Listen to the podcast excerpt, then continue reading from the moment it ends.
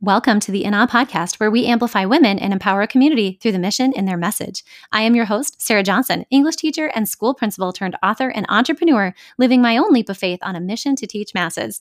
You can find me on Twitter, Instagram, LinkedIn, and Facebook at at Sarah S.A. Johnson. Be sure to subscribe to the In Awe podcast so you can join me each week as I feature women who will leave us all in awe of their impact on our world. Friends, are you in the right spot today? Thank you for joining in this series on courage as we grow our thinking together on what courage looks like in a life lived out. Our guiding quote for the series is Courage is the most important of the virtues because without it, no other virtue can be practiced consistently. And that is, of course, by the ever wise Dr. Maya Angelou. We know this looks different for all of us, and guests in the series are revealing a beautiful life illustration. Today's guest is a powerful example of what quiet daily courage can do to empower our life mission. Angie Bodzislaw is director at Spooner Memorial Library in Spooner, Wisconsin. She is vice chair of WLA's Wisconsin Small Libraries and serves on the Cooperative Children's Book Center Advisory Board. She earned her MLIS degree from UW Milwaukee and is a graduate of both Wisconsin DPI's Youth Services Development Institute and Wisconsin Library Association's Leadership Development Institute. Most recently, Angie co founded a local initiative called Community First Washburn County, where she worked alongside a handful of community organizations to hand out care packages and deliver food to those in need while also supporting local businesses during the COVID 19 pandemic. Angie's mantra is choose joy and believes greatly in the role of libraries in offering community, opportunity, and literacy. In this episode, we discuss Angie's courageous journey into her current role as library director, her experience in delving deeper into herself as a leader and engaging and embracing her strengths and focusing on refining in this year. And Angie gives us a beautiful testimony for what that self knowledge is doing in, and through her in supporting a loved one through mental health challenges and addiction. There's so much wisdom in this interview, and Angie's willingness to share her story with you inspires me deeply. She is a force in this world with a voice meant to be amplified, and I cannot wait for you to get to know my friend in this conversation. What a joy that I get to share with you today Angie Bodzislaw's courage story. Welcome, Angie Bodeslaw, to the In Awe podcast. I'm so excited to have this conversation with you and to share you with my community because I know they're going to love you as much as I do. Me too. All right, my friend. So, can you do me a favor and share with the listeners just a little bit about your current context so they can get to know your voice and hear what you're up to in this wonderful world of ours? Yeah. Um, I'm Angie. I'm from northwestern Wisconsin, a pretty small town here. Um, you might think of Wisconsin as like, you know, Green Bay Packers, Madison and stuff. We're nowhere near that. We are actually about two hours away from Minneapolis. I am a library director and at a in another small town next to me, and it is my dream job. I don't want to go anywhere else. I just love it. I have a passion for people, um, all about empowerment, which makes me excited to have this opportunity to talk with you today, Sarah. I have blue hair. I have some kids and a husband and a dog that has no teeth, and some cats, fish. I'm tearing down a lot of walls in my house, which is very fun. I think that sounds like a beautiful metaphor. Like you're tearing down the walls in your house, but you literally are tearing down the walls in your house, like your physical home. I liter- I literally am and also figuratively am. Yes. That's awesome. Okay, and then yeah, you wanted to share about kayaking. I just hadn't thought about that because of the dead of winter, but we're coming out of it. Oh yeah, I love I love nature. I love being on the river. Um, it reminds me of my dad, which is really fun. I like bringing people to the the water and the river and stuff too to to show them peace like I can feel it. It's beautiful. Well, Angie, I am so excited to share you. You are a personal and dear friend. And I just know that there's going to be a mission in your message. And we have you featured here on the Courage series, which thank you because listeners, you should know that I asked Angie if there was a last minute ask to be on a podcast. This is it. This is, you had like a two hour notice or something like that. And so I feel like that's courageous in itself. So I wanted to put that on the table and thank you for saying yes because it's not always easy to just say yes to something like that. But I know that there are a lot of different areas that you are displaying courage and and sometimes that you can't even see it but you're moving forward courageously and so i just wanted to ask you first because i think that we all have different definitions of courage and i heard you in the pre-chat tell me what you know you thought it was what do you think courage is in your life and what does that mean to you? Yeah. Um, well, my husband one time told this to our daughter when she was having a nose surgery. Um, courage is being scared but doing it anyway. That I think it's. I mean, to me, that's what courage is too. I totally agree. And I love that. And I love that image. So I wanted to unpack some of the cool pieces about you. And, and let's start with your professional world because I, I love this story. You know, as you know, we feature women here on the podcast. And I think there's going to be a bunch of layers to hearing about how you got in your current position. You want to share uh, with us about that journey? Like what led you into wanting to be a library director and how did this come about? Well, it began with one of my friends saying, Hey, there's a job opening at the local library. I had my daughter was eight months old. I had got my degree in human development and family studies and then was working previously on my master's in social work, thinking I wanted to be a social worker helping veterans. And the position was for two different jobs it was a children's librarian or a library aide. And I was so afraid that I thought I might as well just apply for the library aide position. I won't even get the other one. You know, they won't think I'm anything special. But for whatever reason, I didn't apply for that when I applied for the children's librarian position. And I got it, and I immediately fell in love not only with the library work, but also with the library itself and the library team. And I decided right then and there I'm going to apply for my master's because I knew the library director was retiring. I got into a master's program at UW Milwaukee and was going to do it all online because um, I live up in the middle of nowhere. And um, it was maybe a serendipity moment. I don't know. Again, I wasn't really brave enough at that time to, to say, you know, I want to take over this library. You know, I want to lead this library. I was too afraid to say it because I didn't think I was worth anything. I didn't have my master's yet, you know well, in a conversation, the director had heard that I um, was interested in becoming a library director, and I had started my about to start my master's program. And she said, "Are you serious?" And I didn't mean for her to hear me say that. Um, she said, uh, she she didn't say no, and I like, okay, we're doing this. And I guess the rest is history. I finished my master's. I'm library director now, and I don't want to go anywhere else. I love it there. I love my team. I, I never would have thought of myself as a librarian. Um, I always wanted to be a marriage counselor, but then I got married and realized that marriage is too hard. but but uh and then I wanted to be a social worker and a teacher at one point, all these other things, but the main the main emphasis was always people. I always vulnerable people and wanting to help vulnerable people. And what I love about library life is that every day is different and I help so many different vulnerable people. It's been it's been amazing. And I I'm glad that um, that things worked out, and I'm glad that I did. I did take the leaps, but I definitely didn't think I was worthy of it. And some days I still don't, but here I am. I love this story because I think about this idea of okay, two positions, library aide or children's library director. Which one? I'll go for the harder one, right?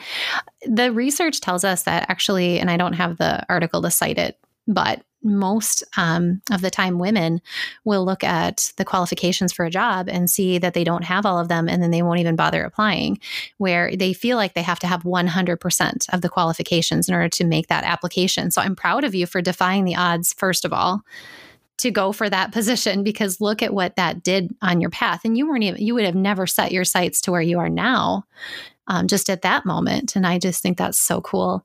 And then the fact that you had a conversation overheard, but something I know about you now, and I'm sure that that was the root of who you were then, is that you are goal oriented and you know not everybody and that's probably what that previous director had seen in you is not everybody would take that step and just start the program without a position or yeah. even a promise for it right like that's courageous in itself right yeah it's very cool I also noticed that you never once said, I love books.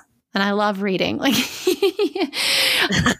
just talk to me a little bit about that because for people who aren't familiar with what a library director does, how can you help the vulnerable in that role? Yeah, so a big part of what what I do as a library director and what other people do in the library world is they serve the community. And well, the the title of our newsletter at my library is Beyond Books because really that's what it is. It's not just books. Um, we don't read except for I mean I read mm. to the kids at story time. I still do um, some of the children's programming because that's my joy. Um, and I'm fortunate that my library board lets me do that. But I've helped. Um, the other day, I helped the 90 year old lady um, with her unemployment. She, um, I well, I've been helping her for almost a year now. Um, helping her file her unemployment, and then whenever there's a confusing letter she gets, I help her with that. Um, she calls me her daughter to the unemployment people now. Constantly tries to invite me out to lunch and stuff. That's just one. Another, I mean, I've I've helped veterans too, which is like the coolest thing because that's what I wanted to do previously, you know. But I've um, a veteran who needed help applying for some heat assistance. I helped him with that. I helped a, a gentleman find some of his some history in one of our microfiche machines, which I mean, that's like hardly a teeny tiny part of what we do. I helped a man study for his CDL. The um, Wisconsin DMV doesn't mail out books anymore, and this man doesn't have a computer at home, didn't really know how to use computers. So um, we set him up multiple times, and he kept coming back. And one day he came back and said, I got a job. So, I mean, it's moments like that. Uh, another big thing um, that we've done is try to help the community, you know, right now during COVID. We started uh, something called Community First. We've been making sure people get meals and care packages and things like that. I mean, it's library life for me is thinking outside of the building, um, thinking, you know, how what can we do at the library um, to bring people together, to get them informed. You know, um, where we've done programs about trauma informed community where we um, kind of inform people, just, you know, like you might not think you can make a difference to someone, or you might not think that you can prevent um, negative things from happening in our community, but you really can. It's as simple as, you know, showing that you care about someone and being there for someone. I would have never thought, like, I mean, I had the stereotypes of a library too, but I don't read books all day. Sometimes I feel like I never have time to read books at home either, but but I do like books. I love books. That's so beautiful. Thank you for giving us insight. And I like how you emphasize too, you know, this is how you run your library and it is very community based. And that's beautiful. So many different examples of, yeah, how you're using that passion and the mission to serve the vulnerable, even though you're not marriage counseling. I'm sure that you've seen plenty. oh, yeah. Yeah. We've had some moments like that. Maybe with my team. No. right though like well and you know because that's the other thing too is that as a library director many of the people who listen to this podcast are super you know they're leaders and then they're titled leaders as well so they supervise and have direct reports. You have the same. When you say it's your team you are you know in charge of how many? Uh, we have uh, 11 it's incredible for a small area. And I know that you're passionate about serving that team too. Um, uh, maybe this is the opportunity to kind of segue into the fact that you and I actually have a really, it's a great relationship. It's a friendship. Um, I've gotten to know Angie better in the last it's been two years, year. But one of the things I remember is um, having one of our first conversations shortly after Lead with Faith came out, and we were talking about the Enneagram. at a, a mutual friend's house. oh yeah. Uh, yeah, and I had, you know, published about it in the book and we were chatting about numbers and you were so knowledgeable and one of the things that I remember from that conversation is talking about being like you talked about being um, at trainings with the Enneagram and you and the crew seem to know a lot about it, but in the last year you've even become more courageous with that. So you want to talk about your self journey through the, that lens and maybe further? Yeah. Um, so I've been a part of um, coaching with Sarah this last year, which has been really nice. Um, and I, my, I have a one word for the first time in my life. and it's not scary and it's actually pretty cool. It's refine and um, one thing that I've refined is really digging even deeper into my Enneagram. Um, I'm a one wing two. So you might have heard a lot about ones, you know, us perfectionist people that like things a certain way and stuff. But actually, a one can be a beautiful thing. And that's one thing that I'm embracing. Um, mm this year. And one thing that's cool is that Sarah's a seven and I'm a one, and we balance each other out pretty Thank good. Goodness for you. and, and, then my my wing two deals a lot with um, serving serving other people, um, which has really come out a lot.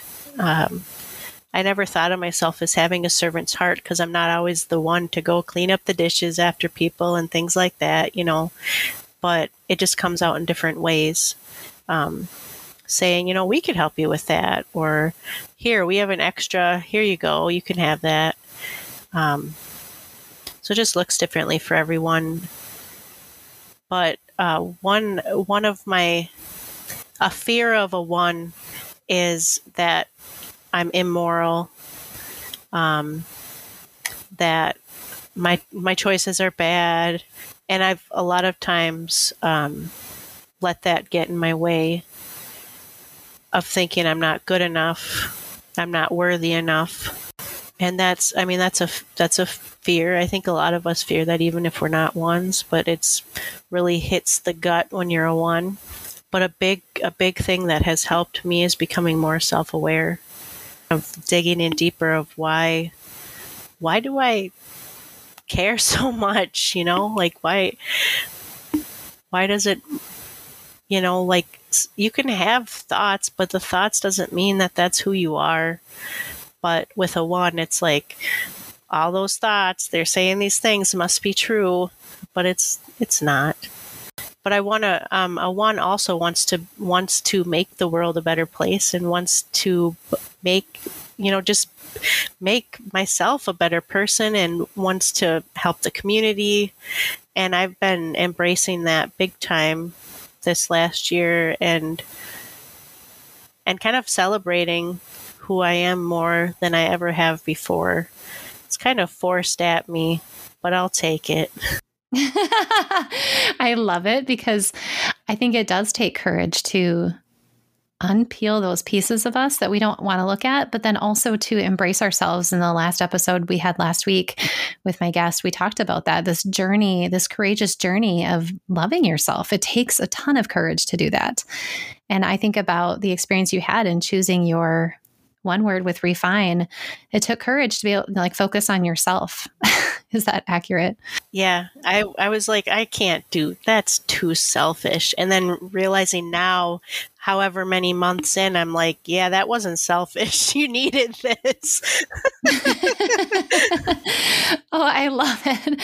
Well, and I want listeners to hear too. I love how eloquently you speak about the Enneagram and and yourself and I think one of the coolest things to uncover about you is you know you're talking about your journey about wanting to be a social worker or be a marriage therapist or you to help the vulnerable. And we'll talk more about that too with advocacy but that comes from that reformer piece. But the healthy and beautiful part of how that wing pairs with you in the service is like this core desire to help innovate and change the world for the betterment of the world. You know it's a very outward thinking step to take.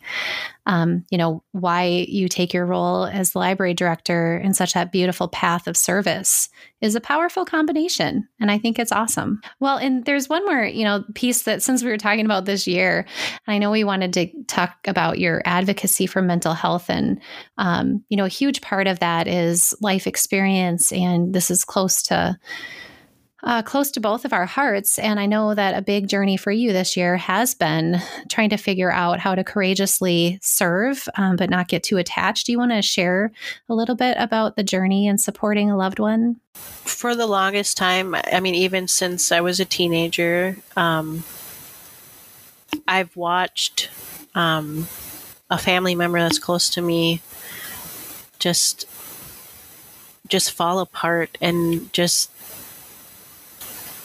uh, my heart has broken over and over and over again for him. This year, things were so desperate um, that he had attempted to kill himself, and I needed to step in. I needed to do something because I didn't want to lose him. And uh, my husband thankfully said, you know, he can come here. So he came here and I was able to help him with his recovery, making sure he got to meetings, um, making sure he got to therapy sessions and and things like that. And while he was here and he was doing well, it was the first time ever since he started um, using that I felt like he's going to be okay. And I felt kind of at peace for the first time. Well, he was almost three months in to recovery, and he he relapsed, and he relapsed hard. And little little old me, who let my guard down. Um, that's the one in me speaking, but um, who let my guard down for the first time in a long time. Kind of, I lost myself I didn't know how, um, I didn't really know where to go or what to do. The only thing I could, the only thing I could think of is I need to go to Al Anon. So Al Anon is like a family support group um, for addicts. If you have a, a family member or friend with an addiction, and I went and I've been going ever since, and and that pulled me out and helped me realize that I'm not in control and I I need to be there for him. Um, but I can't lose myself in the process because I'm no good to anyone if I if I do that. He's had his ups and downs since then, and um, for a while I was riding the roller coaster, being afraid, not not knowing what I can do to get make him be better. And the more I went to Al Anon, I realized that that I can't I can't do it for him. I can be there for him, but I can't do it for him and it's been it's been a refining moment after moment after moment. Um, and in the process, I realized, you know, I need to go to counseling again. So I started going to counseling again and I'm starting to dig into some stuff I haven't dug into for a long time, and um, I'm starting to work on work on me and real and trying to figure out why why is it with my personality that that I get pulled in so deep, you know? And I think what I'm learning with refinement is that so refinement sounds like a scary thing and it, I mean it is. It's like so God is taking this this lump of coal or whatever, you know, making it into something else. But the whole thing is he's making it into something beautiful and the process sucks. And it's it's sucked this this this year has sucked. Um, but I'm I'm realizing that that there's beauty mm-hmm. in who I am and that that I need to have faith that no matter what happens, that it's going to be okay. And it's still a process. I mean, over and over again, I still go. I go. I'm not going to stop going to Al-Anon. I need it. It's like a lifetime thing. I think I would definitely suggest to anyone who's dealing with stuff, talk about it. You know, reach out. If your body is is all like you can't breathe and it's all tense and it's you know you're quick to anger and you know like listen to your body. It's trying to tell you something. And i wasn't listening to my body for a long time. I was holding it all together or so i thought and i was falling apart. And i shouldn't have fell apart so badly when i when he fell. I mean that's what happens when you love someone and you know that, Sarah. Well, that is a really beautiful story. And the courage it takes, first of all, to step into that relationship that you did um, was huge. I know at the beginning of that, I'm so fortunate to have a seat in your life. And I'll never forget that process and and watching you move through this and the fact that you would choose to be courageous enough to go to Al Anon and apply all of these things is really powerful. And I'm so grateful that you would share this with the listeners because I know that that every single thing that you've said is meant for someone who's listening. And it's hard to share those things because they're so vulnerable. It'd just be so much easier to pretend as if everything's fine, right? And to say, "Oh, I did this thing once and it went really well," or or just to gloss over the the failures, but instead to leap into that and this fresh too. And to share this story is really courageous. So I want to thank you for that, Angie. I really appreciate you sharing. Um, and you know, the inside of all of that, and going back to, I think a really cool thing about you, even threading through the going to the position of the library director, willing to dig further into who you are, seeing how the perfect timing of understanding yourself and refining yourself has been a powerful component to supporting your loved one in the journey. Um, and going to this whole person is really about finding your voice and finding your leadership in the space of all these beautiful areas that you're leading in. And I know that you're passionate about that. Um, and so I appreciate you giving us this time on the podcast. Before we head into those two standard questions, I do want to ask you this question because I know your answer is deeply inspiring. So, what would you say that you are the most proud of in this beautiful life journey that you're on so far? I would say, I mean, I've I've definitely stepped out of the shadow. I um, my hand shaking, my breath unsteady, and I just put myself out there. I mean, even talking on here today, I'm shaking to my core, but I know that God can use my voice and my story to empower others, and that's what it's all about for me. So I'm I'm really I'm proud of trying, even though I can fail. And lately, I'm especially proud of being able to let go of my desire for perfection for the sake of serving my community and my team. Progress, not perfection. That's my mantra right now. It's an important one for, you know, for anybody listening that not only because of just who you are as a person who has beautiful expectations, that Enneagram 1 will stick you on that. Perfectionism is this real burden in there. And so progress over perfection is a really great mantra. Love it. Okay, so are you ready for my two standard questions? Yes. All right, so here we go. So the first one is if you could write a letter to yourself at any age or stage, what would you say? Well, I would call, uh, I would, I think my dad used to call me Wiggly Butt when I was little. So I would say, hey, little Wiggly Butt, you don't have to carry the weight of the world on your little shoulders. You don't have to hold yourself or anybody else together, and you don't have to apologize for choices other people made. You are beautiful and accepted just as you are. I love it because not only did that sound like you, you just infusing your dad in there is just really adorable. Thank you for doing that. It's powerful. Okay, how about this one? Uh, if listeners find themselves in a pit of fear or doubt, what could you say to help them rise up out of it? So you might feel like an imposter at times. I know I have, but that's normal. When you have those feelings, acknowledge them and then pinch yourself did you feel that? That means you are not an imposter. You are real. Those feelings are real. It's perfectly normal to feel that. It doesn't mean that you're not great at what you were doing. It doesn't mean you don't have a calling. Doesn't mean you're not awesome because you are. Beautiful. Yeah, that imposter syndrome is real. We've talked a lot about that on the podcast and the idea that you just, you know, have to learn to speak truth to that voice in your head, which I know is a challenge that many of us face. So thank you for speaking to that. I love that. Pinch yourself. You are real.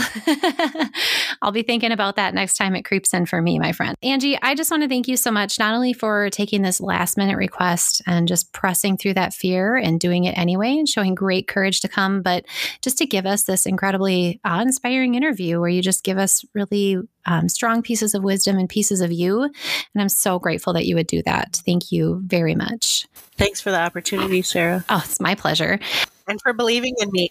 Oh, of course I believe in you. You're a rock star. Um, if listeners want to be able to get a hold of you after this, what is the best way that they could engage with you after the interview? Yeah, they can find me on Facebook at A Bodzislaw, B O D Z I S L A W, or they can email me, Spooner Library Director at gmail.com. Awesome. It's probably the best way. That's great. And I'm glad you spelled it because that's not easy to find. All right. Thank you so much, my friend. What a great interview. I appreciate you. Yeah. Thank you. Same. I continue to be completely awe inspired by every single guest on this podcast, and I am so grateful every time you choose to share, rate, review an episode.